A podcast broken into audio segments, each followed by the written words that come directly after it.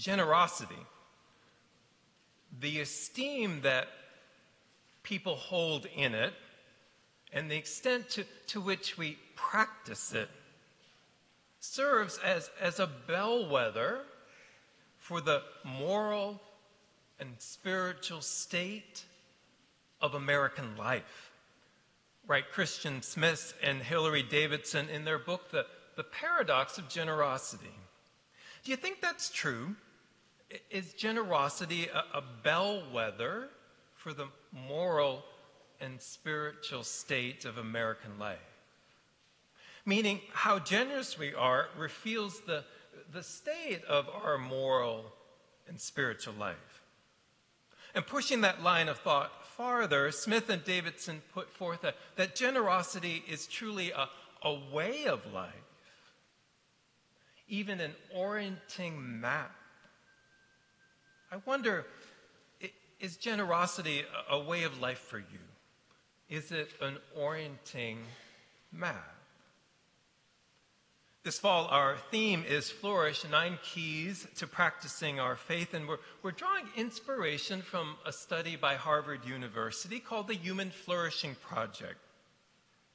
What researchers discovered was when we choose to align our lives with, with a faith community and to practice our faith, we are much likely to, to exhibit risky behaviors or, or, or addictions or even face mental health challenges like, like depression. We flourish, in other words.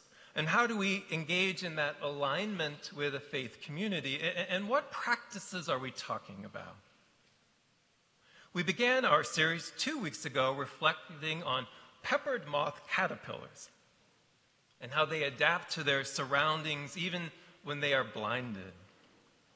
Nature, we observed, has given, creation has given you and I this ability to adapt to our surroundings, which begs the question to what are we adapting our lives this fall?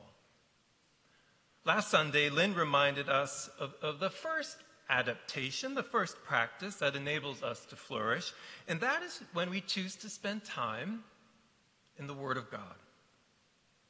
Why? Well, Lynn brought our attention to her somewhat ambivalent relationship with squirrels, to put it delicately. And squirrels, while they are perpetually skittish, are they not? And they are perpetually anxious. But studies show they relax when they hear birds sing.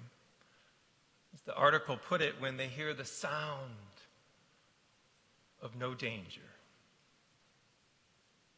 The first way we can move from, from risky behaviors and addictions and, and mental health challenges is when we choose to listen to the sound of no danger. And that is God's Word. Words that offer us peace, grace, and joy.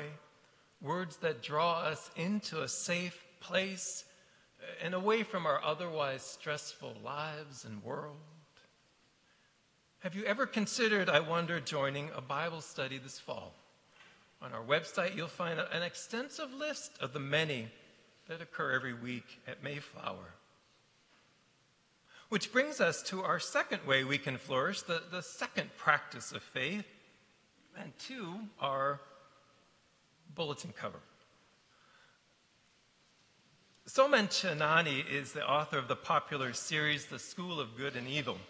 It sold a, a, whole lot of copies. I read an interview with Soman Chainani this week, and he made this fascinating observation. He said, I think a wonderful exercise a person can do is to remember what their favorite children's book was. That book that, that you read over and over and over again. Because somewhere in that book is a clue not only to what makes you tick as a person, but also to your life's purpose.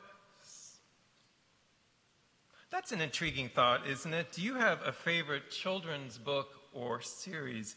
Have you ever considered what that particular story might reveal about who you are, what makes you tick, and even your life's purpose?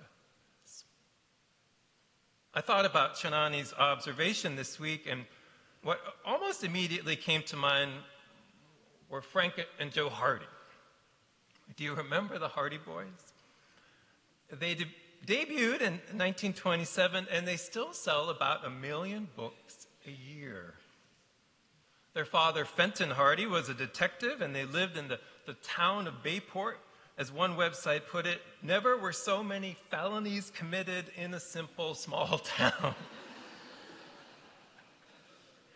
you had murder and drug peddling and racehorse kidnapping and diamond smuggling all in Bayport. And along with their friends, Chet and Biff, and their girlfriends, Callie and Iola, the two brothers solved crimes and, and fought hard for, for good against evil. And growing up, I read every Hardy Boy book I could find. I even reread some of them. And I realized this week how the Hardy Boys did give me this, this vivid example of, of to strive to do what is right, and to be brave, to not hesitate when facing a problem, and to step boldly into action. Even their name, Hardy, framed this, this stirring image of what it looked like to be a young boy. Which got me to thinking this week if Chainani's observation is true, how might it even apply to Jesus? In other words, what stories shaped his life?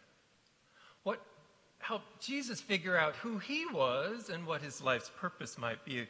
Of course, the answer is stories that shaped Jesus. We can actually read for ourselves in what Christians call the Old Testament.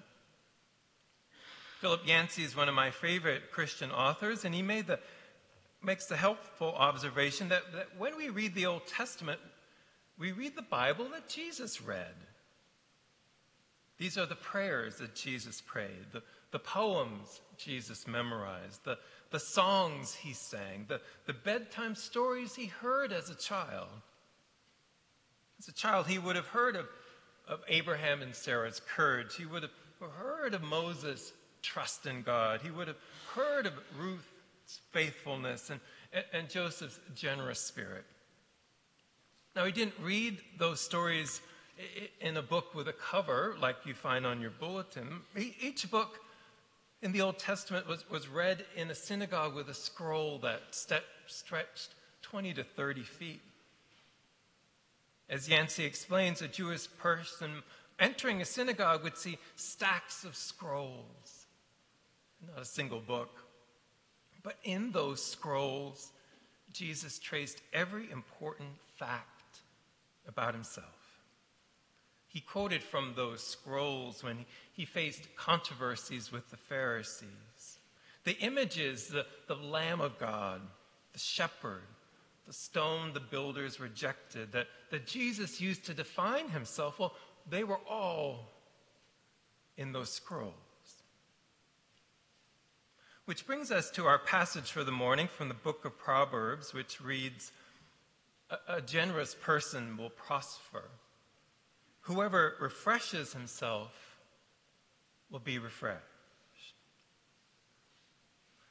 The great 19th century devotional writer Oswald Chambers once said the Psalms teach you how to pray. Job teaches you how to suffer. The Song of Solomon teaches you how to love. And Proverbs teaches you how to live.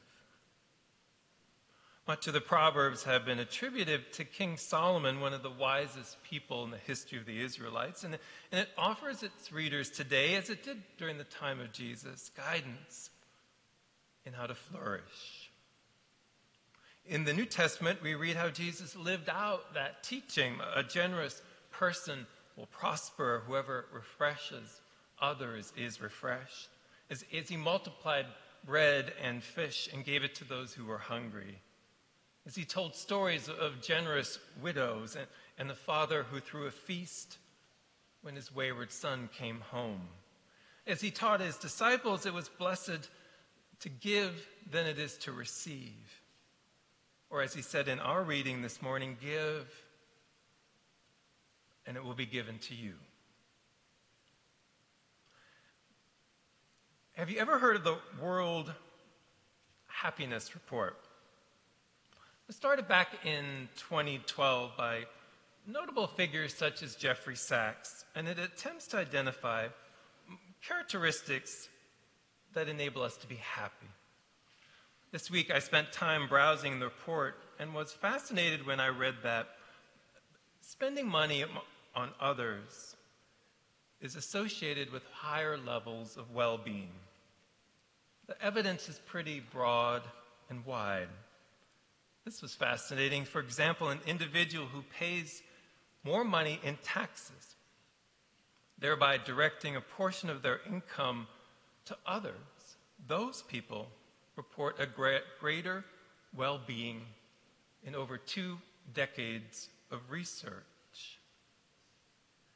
In a representative sample of 600 American adults, individuals who spent more money in a typical month on, on others exhibited a greater well being than those who spent money on themselves. This relationship spans the globe. Responses from a, a Gallup poll of 130 countries say that financial generosity, measured as if someone has donated to a charity in the past 30 days, that's one of the top six predictors of living a good and happy life. But this was my favorite example. They gave 20 toddlers six treats and asked them to share those treats with others. And then they studied the toddlers' faces. Toddlers smiled the most when they gave those treats away than when they kept them to themselves. Generosity, the esteem that people hold in it, and the extent to which they practice it, serves as this bellwether a bellwether as to our morals and our spiritual life. And I think Smith and Davidson are onto something when they say it's, it's a way of life. It's a map that orients us. At Mayflower, we seek to embrace this way and this map, this, this spiritual practice, as we are generous as individuals and as a congregation. As you know, we've given away over a million dollars from our annual budget over the past decade. We've balanced our budget for the past 10 years and fully funded our, our music program, our children's program, our youth program, our, our staffing, and our facility. We've completed two capital campaigns that poised us to offer hospitality for years to come. So this fall, I invite you to hear the stories and the lessons that Jesus listened to as a young child. The stories and the lessons that shaped who he was and gave purpose to his life stories and lessons that describe a, a way of life and a map that enables each of us to flourish. For indeed, a generous person will prosper. Whoever refreshes others will be refreshed. And it is indeed more blessed to give than it is to receive. In the name of the Father, and of the Son, and of the Holy Spirit. Amen.